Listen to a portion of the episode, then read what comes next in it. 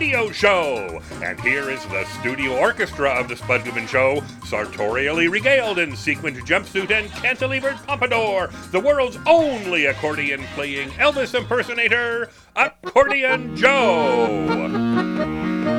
Here comes the spudding man, he goes down easy. He calls to you who, the social outcast. Yes, you who are rejected. He wants you, he needs you, he loves you. Here comes the spudding man, he goes down easy. Here comes the spudding man. It's the Spud Goodman Show. Let's get ready, Trumbo. And here he is, the head cheese meister. It's Spud Goodman. Greetings, and our Ola. My name is Spud, Spud Goodman. The Bud man. I'm laughing all the way to the bank. So welcome one and all to this ongoing radio experiment. Now, now we don't, you know, have a bunch of test tubes here in the studio, but we do have a lot of empty beer cans and a few stale donuts around in our effort to pump out a product that is, that is a bit different than most radio shows out there. Our alleged uh, lack of professionalism has been mentioned as management seems so focused on this meaningless issue. My, my feeling is that word is very subjective. You know, you know, being professional as a radio talk show host is way overrated. There are more important things in life. All I wanted was a Pepsi, just one Pepsi, and she wouldn't give it to me. You know, I could see the value of it if, we were talking about like maybe being an air traffic controller or, or a bingo caller. You know, you goof up calling out numbers, and a mob of bingo players will flat out attack you with whatever they have handy. So, with with that being said, why don't we get going here? And I introduce our show's designated laugher, my aunt Dorothy. I, I think a good guffaw is in order. If you would be so gracious. Oh, right now? Yeah. All right.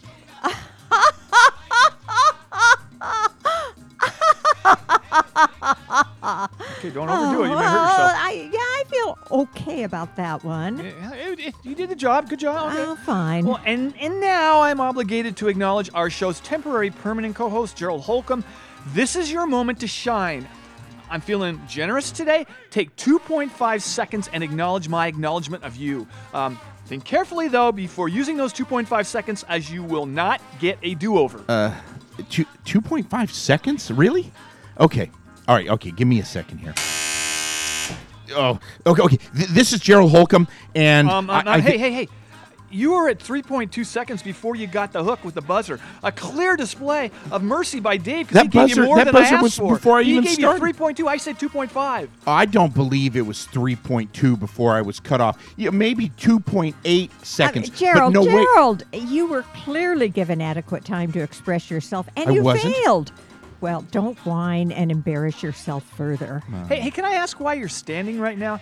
Just Yeah. sit down and relax. You're, you're making me uncomfortable. It's, it's like there's about to be a fire drill or something, and you're trying to get a head start on racing out of the studio. No, no, no, no. And if anyone cares, I'm getting tired of those quarterly fire drills our executive producer feel are so important. I, I, I'm still, you know, pretty quick for my age. Uh, you know, I'll have no problem running out of a burning studio. You, on the other hand, look like you've lost more than a step or two. So, so I get it why we, we have to do these things, but there's no need to stand. Well, listen, Gerald, I can help you up when we have to rush outside. Go ahead and sit down. No, no. I, um, listen, my standing right now is not because I cannot, in a timely fashion, exit this studio in case of an emergency. I can do that easily. Hell no, you can't! No, I am doing this symbolically to protest the kneeling of NFL players during the national anthem of this country Really? the last couple of seasons. I will stand throughout this episode as my own response. do, do you think Fox News is going to do a live cut in during the program or something? Yeah, Fox and Friends starts right now. This is a radio show.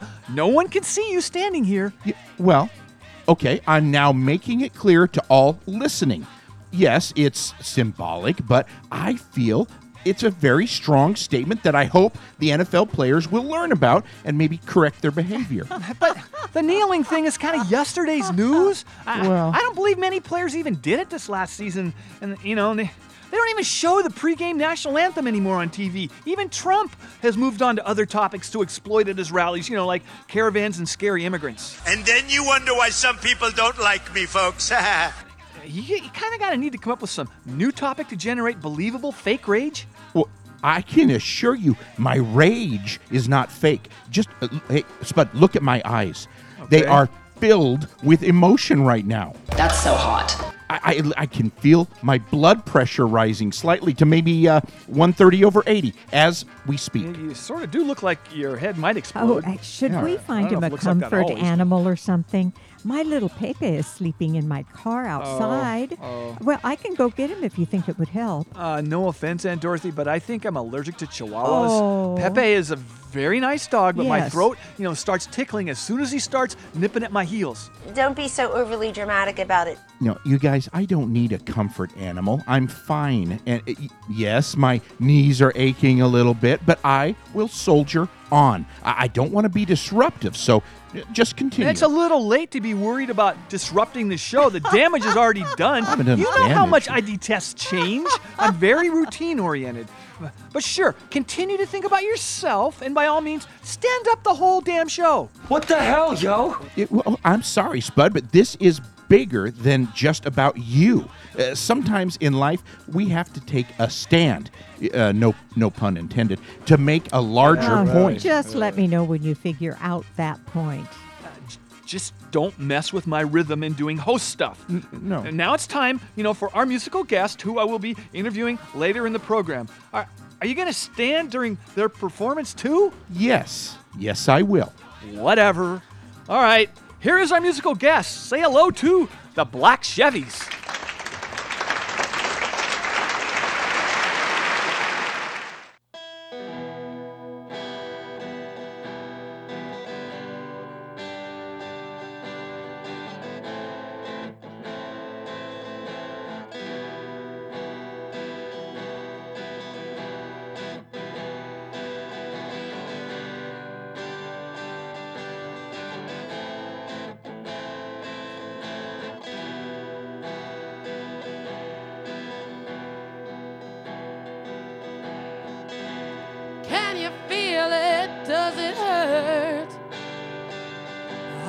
Pain from yesterday has gone away.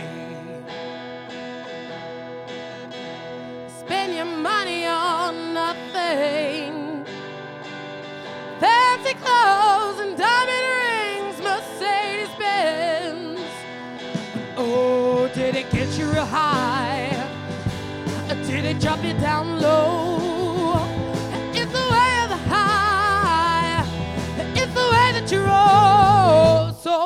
Go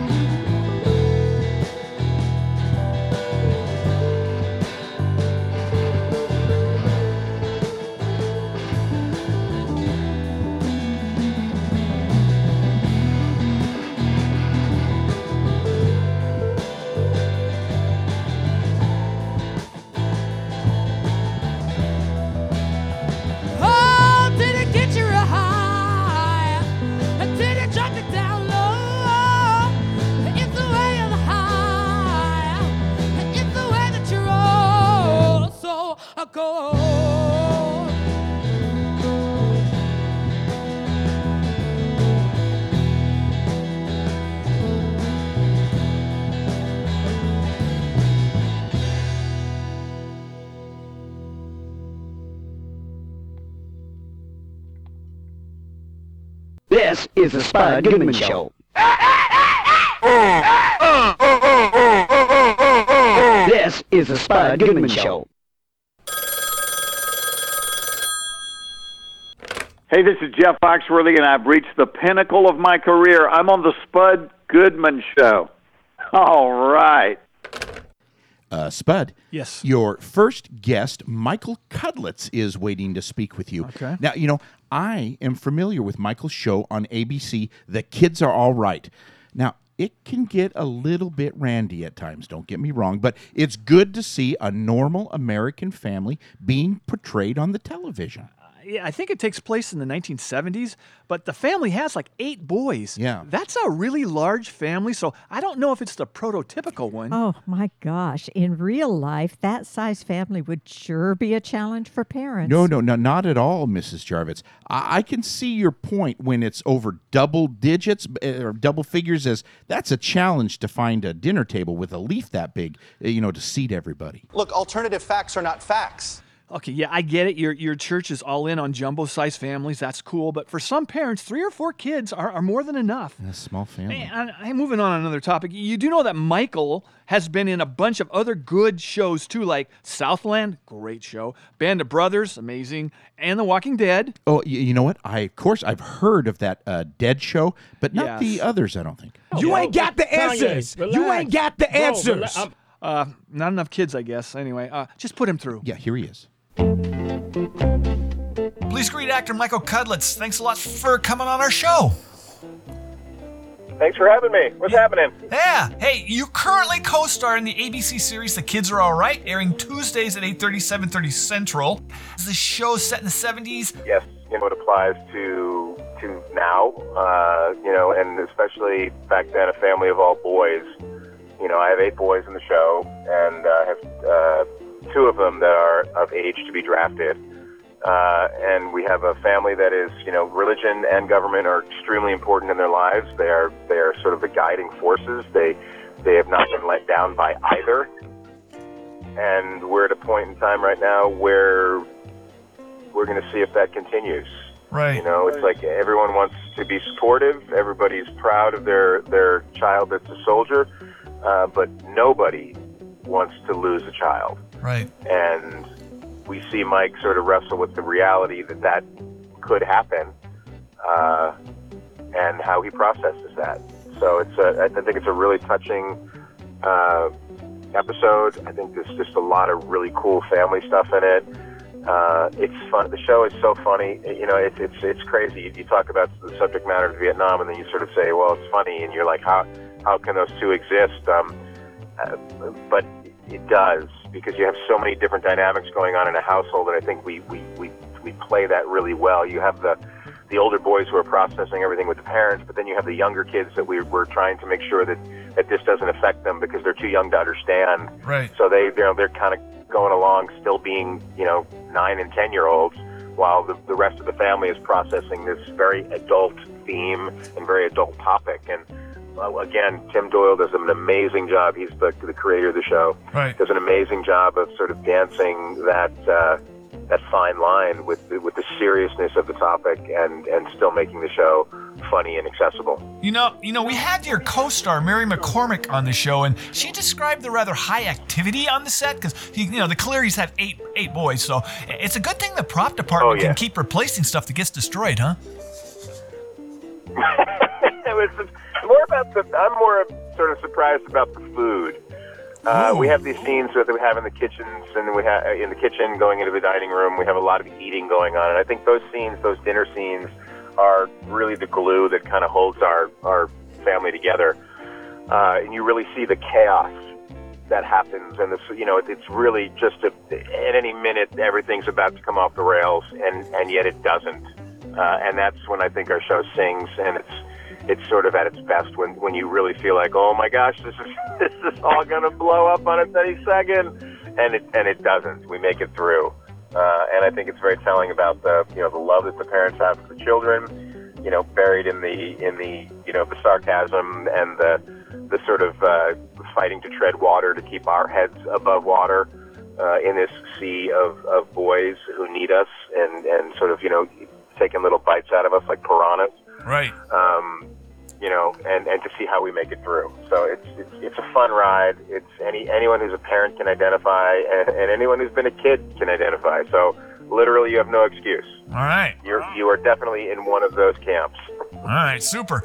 Well, let, let me let me hit you with this because Michael, you've had a very impressive career. I'll always remember your work on Southland, one of the best dramas aired in the last 20 years. I think it, it was a nice change from the other cookie cutter police shows. That- yeah, I mean that thing still holds up. Thank you.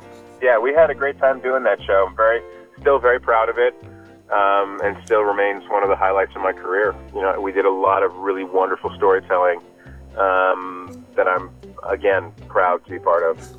Yeah, uh, impressive cast. Uh, uh, at the top would be Regina King, uh, who we had on the show, and I just I'm just a massive fan of her. So, uh, yeah, all of your work. I mean, it was just a great show. But anyway, uh, well, you know, another show you've been on that some people might be aware of. I don't know, The Walking Dead. I don't know. I don't know. You did three seasons. I think Never heard of it. I think it's still on the air. Um, so so we had one of your Never old- heard of it. Never ever heard of it. yeah, I didn't think you had, but just try to refresh your memory for a sec. Um, you know, we had one of your old co-stars on, Josh McDermitt, and uh, he, he plays Eugene on the show, and he mentioned how much he enjoyed your untimely death as Abraham. Did they like flip a coin on the set to see who lives and who dies? No, they, they, they, that stuff is very well plotted out, especially the, the sort of iconic uh, comic book characters. Uh, there's a, there's a there's a balance that they need to strike where they're, you know, which I think they've they've actually, in a good way at this at this point, it's a good thing. They've crossed the line, I think, and they've gone so far over the line that it's going to ultimately, I think, help reinvent the show. Um, but they there was a line that they were following and, and dancing between, which was the line between how accurate do we stay to the comics and how much does this TV show sort of live on its own and become its own living, breathing thing that is independent of the comics.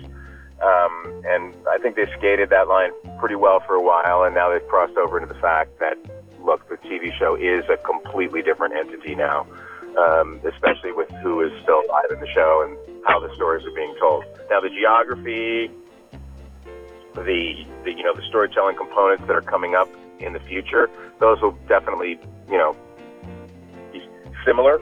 We'll meet things, characters, places that we've been to in the in the graphic novels, but we won't necessarily visit those places with the same characters that we visit them in the, in with the graphic novels. right. So I, I think they are, are two very independent uh, items right now. All right, super. Well, you know, before you got in front of the camera, you had extensive experience in other aspects of production, like you worked in the art department on a bunch of shows. Straight up, what job's tougher, in front or behind the camera? I think behind the camera, you know, is is tougher because of the hours. Um, you know, I, I we work very long hours as actors, but every once in a while we do we get days off here and there, or maybe we only work two scenes of a four scene day, or one scene of a five scene day, and the rest of that time, you know, we we we have to go work on other stuff or you know prepare for other work. But generally speaking, the, the crew is there from you know before call till after wrap, and uh, you know it's and, and uh, you know a lot of times it's a very thankless job. Right. Um, right. The, our crew is amazing. Our crew, crew in this show, our crew. I've worked with amazing carpenters, um, and you know tradesmen who are just phenomenal at what they do, and uh, couldn't be more proud of the, the company I keep. Do people behind the scenes get to hit the craft services table? Because if I was even a janitor, I'd figure out a way to snag enough free food to supplement my food budget. Oh, I think it's more it's more for them than anybody. Oh. Um, yeah, it's like it's that that's one of the one of the things you know they always say the, that a crew runs on its stomach. Uh, We have wonderful lunches and wonderful craft service, you know, stuff that we can pick and graze at during the during the day, and it's, the reason is because they want to keep everybody happy because you you are you know working really long hours and they got to keep you happy and keep your energy up. Yes, yes, I like that. Spud. What? I have to say, your obsession with craft services is getting a bit, I don't know, tedious in your interviews. What is the big deal about food? It seems to be your only focus in life. Hey, Michael, just a sec. Great. As I've said a thousand times on this show, it's all about the magical aspect of free food. Free food. I know you've never been, you know, at a happy hour at a bar in your life, but trust me, nothing tastes better than free chips, tacos, wings, sliders, heck, even freaking carrots if the ranch is halfway decent. It's a very special experience for me, and don't try to minimize how awesome it is for millions of oh, other Oh. people, too. But what really is interesting to me, Spud, is you're a vegetarian. Yeah. But if there's free food laid out, you just can't say no. I still can't believe you will eat wings as you hate chicken. Yeah. I know. And you've always said, why do you think they call it foul? I know, but it just tastes different at happy hour. Yeah, but a- Oh, as boy. fastidious as you are, I'm surprised you would eat at any establishment that served alcohol. You know, inebriated cooks and bartenders probably don't wash their hands. And who knows what germs they're spreading around in those saloons? Nothing a few shots of Jaeger won't sanitize. I'm not into that. Yeah, uh, too many bad experiences. And, and, and you, yeah, you, just Yeah. keep your opinion about craft services and happy hour to yourself. Now, let me get back to Michael if you don't mind. Okay, I have returned. Let's do it. Yep. Well, hey, hey, I know you got to scoot, but here's my last question. If you could play any figure in the history of, of man in a major motion picture, who would it be? Uh, You know, I don't know. I've, I've, I've been asked that, and I probably have to reassess my, my goals because I've, I've been really, really fortunate, and I've kind of done most of the things I want to do. I would love something. I would love to do a western. I know that's not a specific character, uh, but I, I, it's something I have not done yet. Ooh, you'd be good uh, at and I that. would love to do. Yeah. All right. Yeah. Well, it'd be fun. Yeah. My dream's to play Shemp in the Three Stooges if I ever could get an acting gig, but he didn't talk a lot. But he's able to Oh, express his go. humanity through, Yeah. you know, Look, no, I've been I've been so fortunate. Uh, you know, I I I got nothing to complain about. All I've right. been I've been very very very lucky man. All right. Well, let, let me say again that before uh, our listeners uh, move on, they need to know that the kids are all right. Aries each Tuesday night at 8:30, 7:30 Central. Thanks so much for checking in with us. Thank you. Appreciate it. There you have it, Mr. Michael Cudlitz.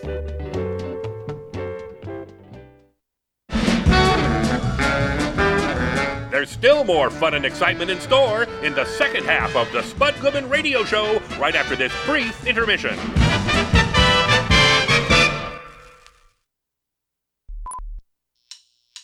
He had no money, he had no sense in his brain. He was Spud Goodman, but that didn't get in his way. He was a blind receiver on the wall of shame, and all the people joined in because they liked how he swayed. He swayed like this. That's Spud Goodman. That's Goodman. Spud Goodman. Spud Goodman. Spud Goodman. Spud Goodman. Spud Goodman. Spud. Spud. Good. Man. We now return to more action packed thrills and excitement on the Spud Goodman Radio Show. Uh, Spud, our show's resident sex therapist, Christine Gregson, is waiting to speak with you. Uh, you know, I'm really hoping she won't be too graphic in her segment, as my wife Rachel is listening to the show, you know. I don't think your wife will be offended as as we'll be talking about human sexuality. It- it- it's like a legit subject. They they teach it in universities and stuff. This this lady has her own blog, man. And we're never too old to learn new tricks in the bedroom. Well, my Okay. wife and I feel that topic is best left up to quiet discussions in the privacy of our homes if need be. Hmm. Uh, You know, some sometimes one can talk too much about a topic and it can be a bad experience. We're talking about educating ourselves about sex. And from what I've heard, Well- there are way too many dumb guys. So hopefully this segment will, will be a public service. Just put Christine through. Yeah, very well, here she is.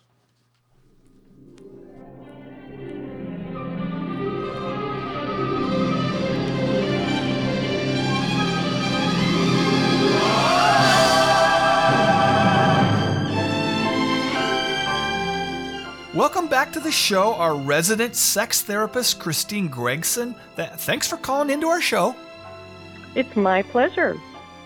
I enjoyed our conversation the last time I was on your show. You did? You really? a- yeah, you have a very unique program, I must say. Well, thank you. I think that's a compliment. So, since you're the only sex therapist I know, I, I wanted to ask you about this tantric sex deal I keep hearing about. You know, mostly from women I, I've dated over the last couple years. They seem to think it's it's like cool or something, and I don't even know what the hell it is. oh, you really want to get into it? Well- no small talk. Mm, yeah, just Yeah, this I only have so All much time.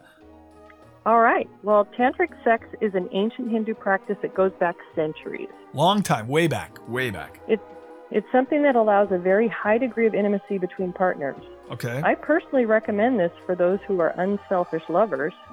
Um, well, I guess I'm not selfish, so that would make me unselfish. I'm I'm not real sure. What's the difference between being selfish and unselfish in sex? Well, I would ask, have your partners ever commented that you might want to be a bit more attentive in bed?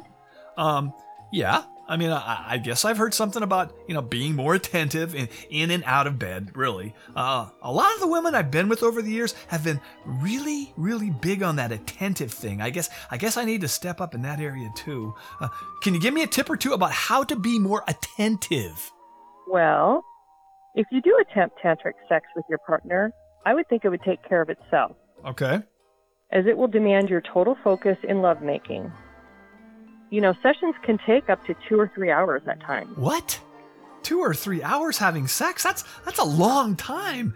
Eh, Just once, or are you talking about like superhero sex? I, I know Spider Man, the Hulk, or Sting could do it like 10 or 12 times in three hours. The problem is, I am not a superhero or Sting.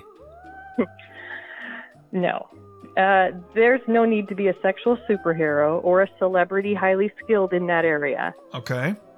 Tantric sex doesn't require multiple orgasms. One is usually more than enough, as it's usually stretched out over a lengthy period of time. Length again. There's that length word again. Length, it's yeah. important. Okay, fine. You concentrate on the intimate connection between you and your partner. We're talking very extended foreplay Well. without the goal of climax. Well, that doesn't sound very. F- anyway, all right, all right. Um, Well, it does take considerable patience and discipline. Well, yeah, I'm not really into discipline in bed, and patience has never been a strength of mine either. I don't, I don't think this tantric thing is going to work for me, Spud Goodman, and uh, unless there's like a, a quickie part two. Does that? I don't know if is that included in this thing? Because I mean, anyone with ADHD like me could could never pull off this two to three hour, you know, uh, session. That's just ah, that, that's not going to happen. Most people, it would be ah, how how do you do that? Well, I'm sure many adults who suffer from your issue with lack of focus have mastered basic tantric skills. Really? Yep. Ancient Hindu and yogic practice originate from basic human needs. Spud. What? Well, this talk about tantric sex, orgasms, climaxes, you could get arrested for indecency. Hey, Christine, I I need a quick moment here. This discussion's a lot tamer than, you know, Dr. Ruth was when, remember when she was on our show? Oh, Don't yeah. be such a prude. Sex is a natural part of life. Well, yes, within the bounds of marriage and in the effort of procreation. You just don't get it that you will never enjoy a good, healthy sex life until you marry the right woman and attempt to have a Oh, child. really? Yes, the process is a wonderful one that I hope someday you can share. Well, I think a couple times when I was married, kids were, you know, sort of a thought when we had sex. It, Yeah. it, it didn't seem to impact things, you know, really, one way or another, except that I you know, didn't have to go to the drugstore to buy condoms. That was a plus. You, no, I don't think you grasp what I'm saying here. Well, well, probably not. Just, just keep your opinions to yourself and let me finish up this segment. All right, I'm back. I'm sure that many adults who suffer from your issue with lack of focus have mastered basic tantric principles. Ancient Hindu and yogic practices originate from basic human needs. Okay. You know, all right. intimacy intimacy is something that all living beings crave. even guys that are creeped out by most other humans because intimacy requires a lot of effort that's what i that's what i've learned over the years it, it really helps if i'm attracted you know or at least not be scared of who i'm with to be intimate you know you know with to pull it off Uh, are you often frightened of your sexual partners? well you know sometimes but i try to avoid getting in bed with those women as it's a lose-lose proposition and it never ever ends well Well, Spud, I'm feeling like this is an area that might be better dealt with in a private session. private Do you have a therapist or Uh, someone that you see regularly? Well, yeah, I I do have a therapist and a backup therapist too, you know, when I can't get in to see my main one. Probably ask for some guidance on this issue at your next session. I, You know- okay. I really should be going now, but I hope you're able to enhance your sex life as it sounds to be somewhat sad for a lack of a better term. Yeah. Well, sad's pretty accurate. Uh, uh, yeah. Anyway, okay, I won't keep you on the line. Is this the last time you're gonna do our show? Because I promise next time it'll be better. Yeah, This one was kind of weak. I'll, yeah, I'll be honest. I most certainly will come back on your show. Just let me know when. All right, super. Yes. Take care. All right, you too. We, okay, we're gonna be back in a sec.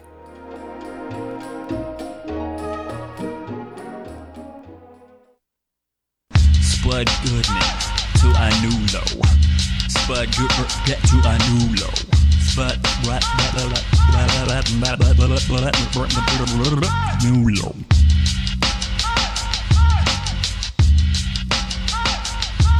This is the Spud Goodman Show.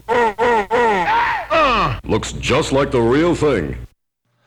Um, so are you ready to sit down now? It's really getting on my nerves. Yeah, I will not sit down, Spud, as I'm trying to make a point here. Just like that uh, Colin Kaepernick, uh, he is the one who started this whole thing, right? Or or was it an NBA player? Uh, I I think Colin Kaepernick was the first player at an NFL game to protest. You know how how you know law enforcement in the criminal justice system uh, just needs to make some changes to ensure safety and fairness. It wasn't about disrespecting the f- the flag or the military like a lot of fans thought. Jeez, Well. but but once Trump called them SOBs, a whole lot more players started kneeling, and it just kind of blew up from there. But now it seems to have died down. So why stir things up? Well, the NFL had to pay off Colin Kaepernick and Eric Reid to settle their collusion lawsuits. I know, I know. No collusion. Well, they won't release the figures, of course, but I think they got a lot of money for sure. They should probably give Trump a cut of that settlement. Yeah, like I said earlier, he still brings it up occasionally, you know, when he does his greatest hits act. But now I think he's found other stuff to milk. It's yesterday's news, so can we just please change the subject? Y- No, no. I whoa. I will never let this become yesterday's news. FYI, did you know that I keep all of my old newspapers in our basement?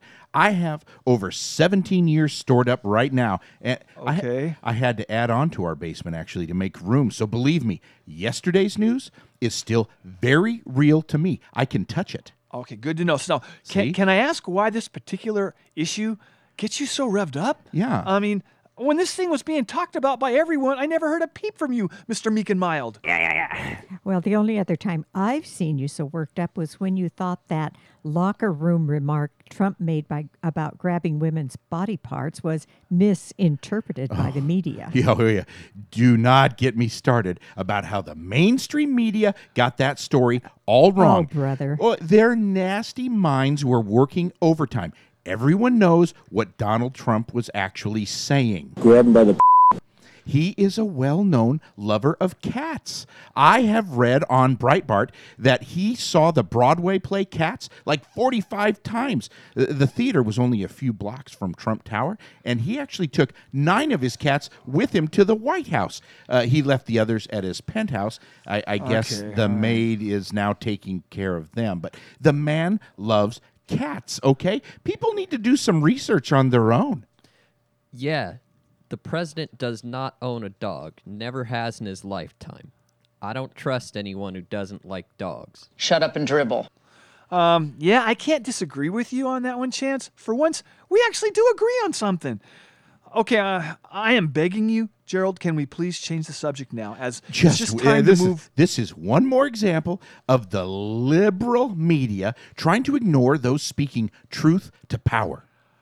Okay, I guess I plead guilty to being a member of the media. You know, barely, but I stipulate to that accusation. Y- well, it, it's just a figure of speech, Spud, but you get the point. Well, I can assure you, no NFL player holds any real power. I mean, besides Tom freaking Brady. Tom Brady loves me. I mean, these are football players we're talking about. If if they want to express themselves, let them.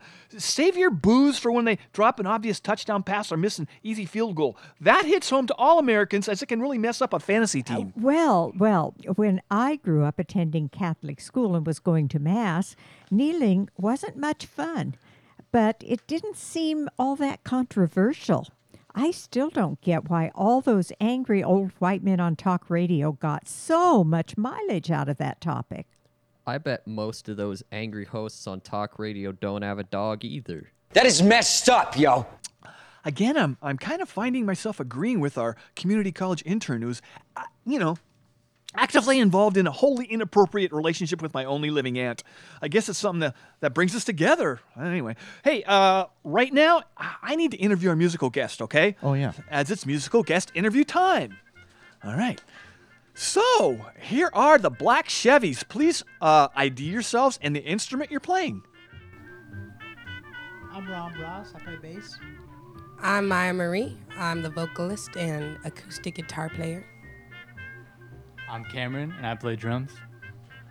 I'm George Yoder. I play electric guitar. Hey Rob, I don't think they heard. Why don't you step back up there? I'm Rob Ross, and I play bass. All right, super. So how would you guys describe the Black Chevy sound? We're rocking soul, driven to rock your soul. Oh, I like that. Um, so, so what's the band's go-to junk food? You know, when you really need to sneak a snack. That would definitely be tacos. Tacos. Okay. All right. Um, I myself usually opt for a bag of Funyuns because they're they're very handy. You can they're mobile. You can take them with you. And but just you know. We only have one food group and it's tacos. Tacos, okay, all right. Well, which band member has the most annoying habits? You know, like talking with their mouth full or cracking their Definitely knuckles. Who? Me, the Oh. singer. Oh, you're oh you're stepping I'm up just and taking. loud. Oh, I'm just loud all the time. And uh, yeah, I don't care. I'm loud. the rest of you guys concur? I don't want to Yeah, start I any do. issues, but I agree. okay, all right. That'd be a third for me. Yeah, unanimous. Okay. So, i- is there a band or artist out there that you, as musicians, look up to? Someone that maybe you're trying to pattern your career after? Uh, Howlin' Wolf, maybe. Howlin' Wolf. All right. All right. Super. Well, um, one more kind of uh, music biz question. Uh, no, I'll tell you what, forget about that. Let's go out. Forget about the music business right now on this one. Do, do you- any of you have any like interesting hobbies, like taxidermy or maybe collecting bobbleheads, something that's interesting? I play basketball every day. I like to beat high schoolers and people younger and not as good as me. Oh, so I like that. Play I- the clarinet. a clarinet. Wow. Yeah, Super. for fun. The rest of you guys? I used to do marching band, but it's fun. Okay.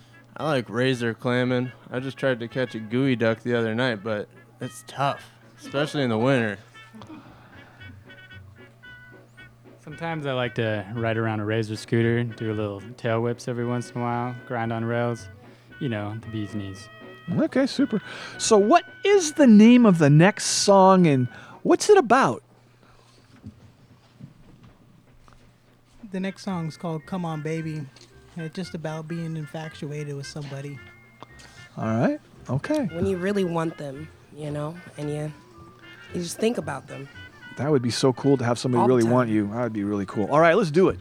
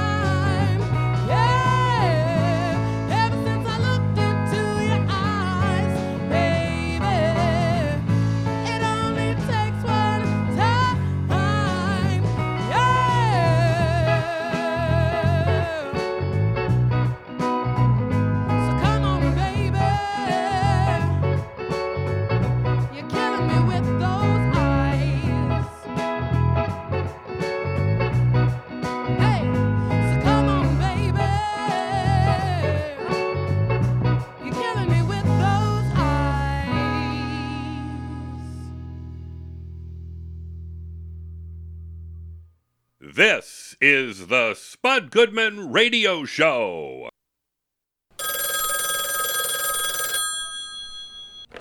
Yeah, this is this has been Charlie Murphy on the Spud Goodman Show, where we put it down for real. That's right. Oh, hey, Spud, I'm being told your next guest, uh, Cliff Sims, is on hold for you. Uh, okay, thanks. You know, Cliff has uh, really been in the news. He's done a lot of shows on TV, radio, whatever, promoting his, his new book, Team of Vipers. Is that about snakes? Oh, kind of, Gerald. It's about staff members serving Donald Trump in the White House. Cliff worked there. Get him out of here! Uh, yeah, he was Right like, away. Yeah, like in the belly of the beast, and lived to tell all about it. Oh, so another example of our commander in chief being ill served by members of the deep state.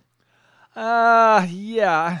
I don't think he- any of his staff members are in that uh, deep state, whatever that is. Oh, I think deep state these days means government employees who don't wear MAGA hats. Oh, listen, I wear my MAGA hat proudly.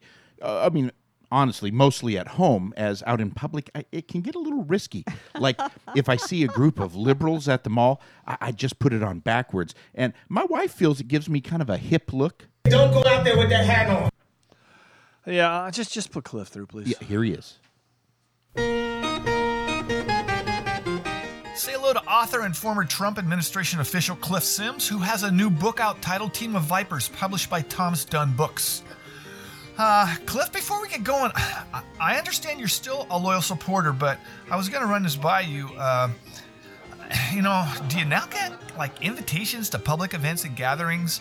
Uh, you know, it's kind of toxic to be an active member on the team these days, don't you think? So, a former might get you the invitations. I- I'm just curious. yeah, I uh, I don't really think about it that way. I don't care if I get invited to the White House or, or I don't care if I get invited to any kind of party or anything. I mean, I just don't care that much. Uh, but yeah, for it does feel good, I will say, to have that former uh, in there just for the sheer fact that I don't have to deal with so much of the craziness anymore. You were never yelled at in public or like at the movies or the mall, were you? Um, a, a little bit. I mean, there have definitely been times, especially when I lived in New York City uh, during the campaign, where if you had on a Trump shirt or jacket or whatever, where people would, you know, shout at you. But I certainly never felt like no one ever threatened me physically or anything like that. Right. Well, in the book you wrote, there were many staffers who were not loyal to Donald Trump. I'm guessing that's where you got the title Team of Vipers. Why do you think these people risk their careers to resist and sabotage their boss? Well, I think there ultimately is something about working in the White House that is particularly irresistible for people who have devoted their entire lives to working in politics. Uh, that wasn't me. I didn't have, you know, I've never been a political staffer before, but for a lot of people on the Republican National Committee, this was kind of the be all end all for, for them. And so they wanted to come in and work for him, even though they hated him. And I kind of document, you know, the behind the scenes of what that looked like um, inside.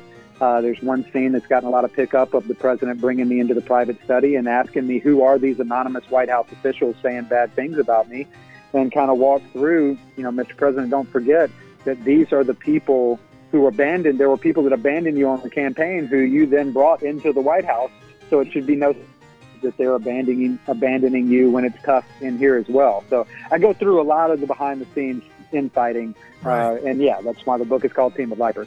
Well, when when you were involved with the president, you know, uh, compiling the uh, sort of enemies list, um, did it take serious murder she wrote skills to ID people, or was it pretty darn easy to pick out the non-believers? Well, it's pretty easy because I was, you know, when the president wasn't in the room, I was in the meetings with these people when they were rolling their eyes and trashing him and, you know, whatever. So it didn't take a rocket scientist to figure out who they were. Uh, but, you know, in, in retrospect, it's one of those things about my time in there that I regret. Uh, that when I say team of vipers, I mean, I participated in some of that.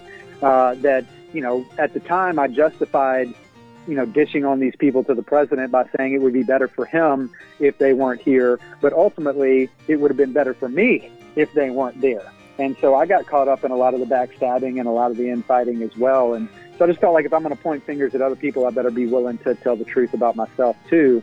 And uh, I try to do that in, in the book.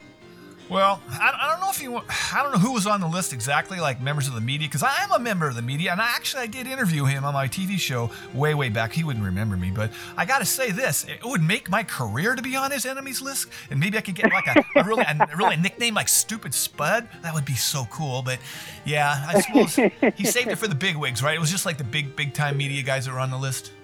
Well, there, there were no. It was only staff. It was only oh. other staff on the list. There were oh. no no media on there. And then uh, Stephen Colbert, when I went on the Colbert show, he uh, he, he said, uh, you know, who was on the list or whatever, and I made a joke about him. You know, sorry, I only put you number two on the list, and people latched onto that like I was I was being serious that there were media people on the list, but no, there were not on there. But I can make a case for you uh, if you need me to, though. I can give it a shot. Oh, that would be oh cool. Uh, Spud? What? Well, why, may I ask, would you want to be on an enemies list of our commander in chief? It makes no sense career wise. That's the last thing you need, as a matter of fact. I will say, I am very tired of the mainstream media oh, taking shots at our president, and though Cliff says there are no members of the media on any list, I can think of a few that sure deserve to be. Hey, Cliff, I need a brief moment here. Why don't I deserve to be on the list too? You know, on the show, I point out all the time how big of an egotistical Trump is. You know, it takes one to know one. I'm an expert.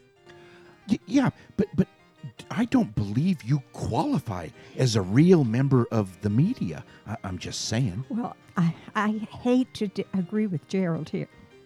But on this one, Spud, you are kind of like a mosquito or a fruit fly in the larger scheme of things.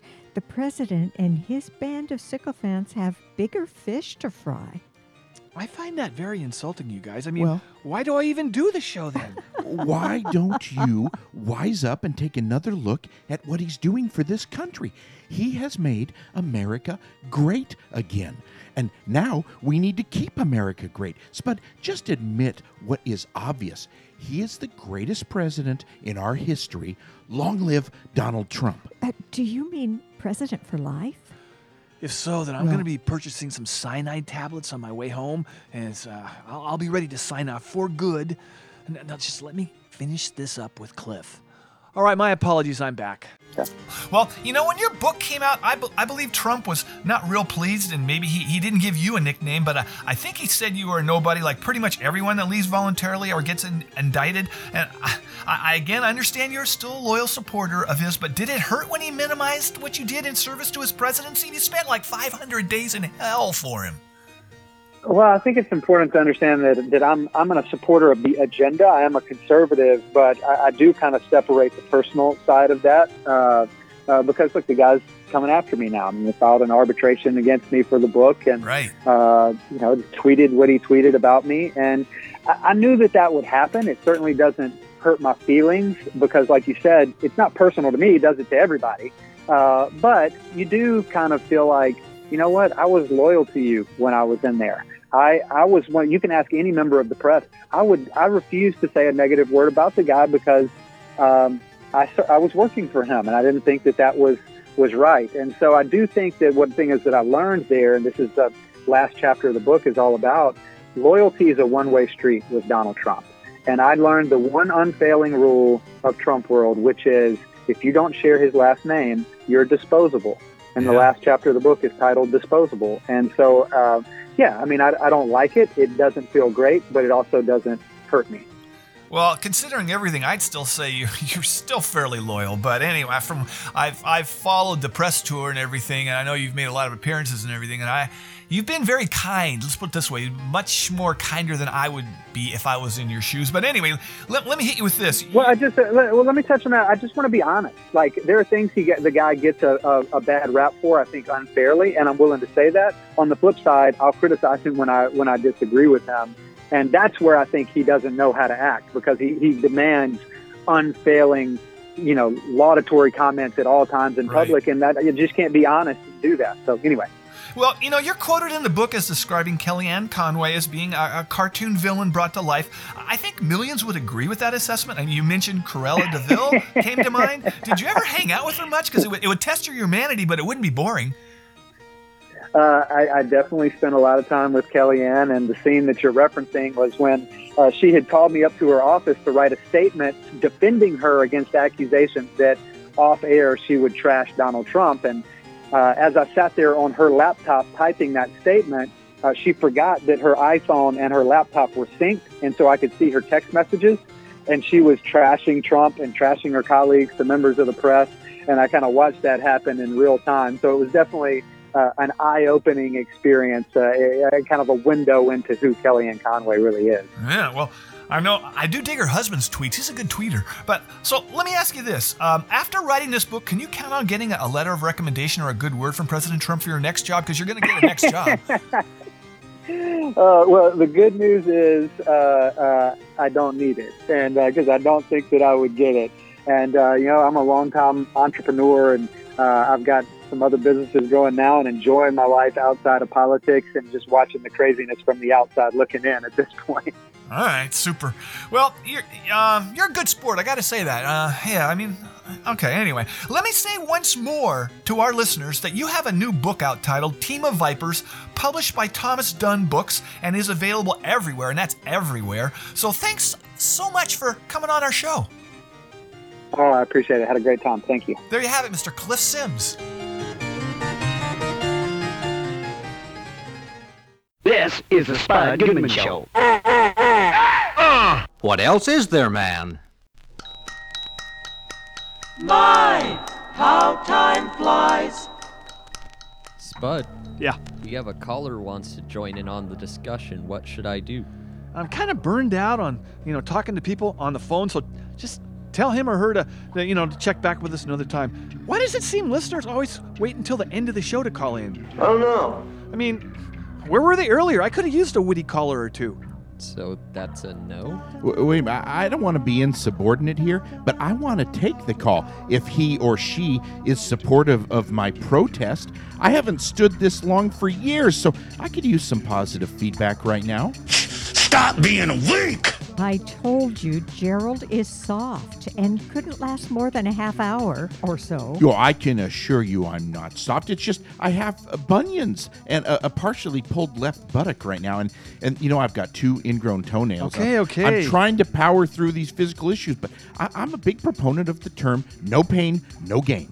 If anyone cares about my opinion, I say standing is a really dumb way to protest anything, especially on a radio show. Yes! You know, Chance, as a disaffected, often low energy intern, occasionally you make sense. You know, we're on the same page with the standing thing. Yeah, my actions are not directed at people like you, Spud. I'm trying to reach all true blue Americans who find blue? that Cullen guy very, uh, very poor role model. Those that want to make America great again. Excellent.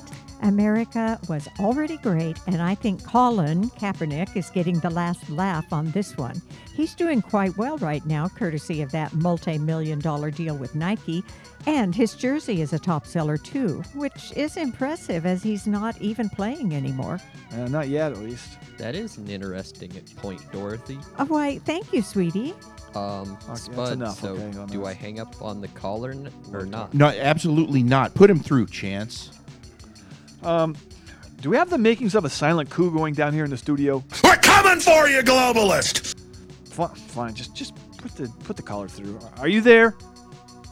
Yeah, yeah. I want to talk about uh, something that's important Do I know to me, this guy? and you know, sounds really, to everyone. I don't know if I can't speak for those who live don't in other countries because I've never been out of America.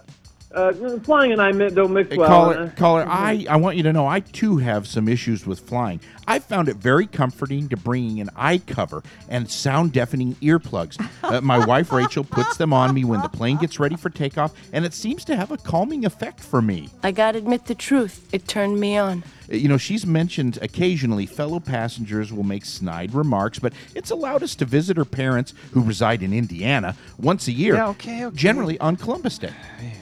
Well, okay, that's nice, but I wanted to talk about something besides flying. Uh, a caller, I don't think this uh, kneeling thing is that big of a deal anymore. Oh, I would strongly let's- disagree with that move on. statement, but I myself feel that it is a Uh, huge. uh, excuse me, excuse me, but I am the caller, and time is money, you know. Oh. I'd like to say something Oh, here. this one has a bit of attitude, don't you think? Right? Uh, Okay, caller, give us your take, but make it brief because we're running over time here. Well, uh, I don't have an opinion on this kneeling stuff. What I'm calling about is this. What the heck has happened to the value of baseball cards? Innocent people have lost a ton of money. It's a travesty and no one's talking about it. You talking to me? Well, baseball trading cards? I, I'm sorry, I have no clue what you're referring to. I mean, who cares about baseball trading cards? I doubt our listeners in other countries like the UK or South Africa do. Uh, it really, it's got to sound really dumb to them, no offense. Oh, no, no, no, wait a minute. I know quite a few people who've lost their nest egg as a result of this travesty. I personally took a giant risk on, you know, what is, by the way, our nation's pastime, baseball. Yeah, okay. 15 years ago, I moved most of my 401k into investments in baseball card trading cards. Oh, I'm sorry to hear this, caller. Well, I don't feel sorry for him at all. What kind of person puts their retirement funds into baseball trading cards? No, no, no, no, listen, listen. At one time, a Darryl Strawberry rookie card was worth a pretty penny, and not that long ago, people were making fortunes in baseball cards. You, you guys are obviously uneducated on this topic. Uh, no, I, I don't know. I, I don't know about that. I, I don't. I, I disagree. Well- and you, and you know, I do have a CPA, and yeah, he's mostly retired. He's, I think he's like 92. But, but I think if it was a good idea, he would have told me about sinking what little retirement money I have into baseball trading cards. So, caller, is there any way for you to recoup your investment? Like, what went wrong? Well, okay. I went all in on a few players that, uh, well, uh, I mean, their value is somewhat damaged.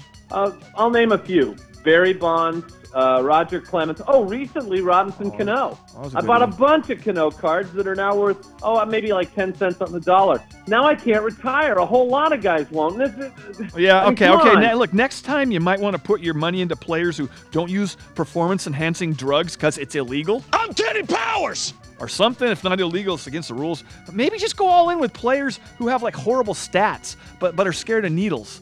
You know, I should say though, I'm grateful radio talk show hosts are not drug tested. Is There'd be a whole lot of dead air. This guy's been stoned since the third grade. All right, all right, we got to go now. I'll have to close the show. That's what I got to do right now. I would say thanks for calling in, but frankly, this conversation was a big waste of time. I can hear people tuning out as I speak. Later. Oh no, no! Hey, hey! Can I leave my contact information in case anybody wants to buy some of my cards? I have a ton for sale. uh, No, uh, hey, I'd this is like not a swap meet, dude. Okay, someone hang up on the guy. All right. Yeah. Now, now. All right. I am Spud Goodman. Be all that you can be, and I mean that. God bless and ciao. Bye bye. Copyright 2019, Spud Goodman Productions.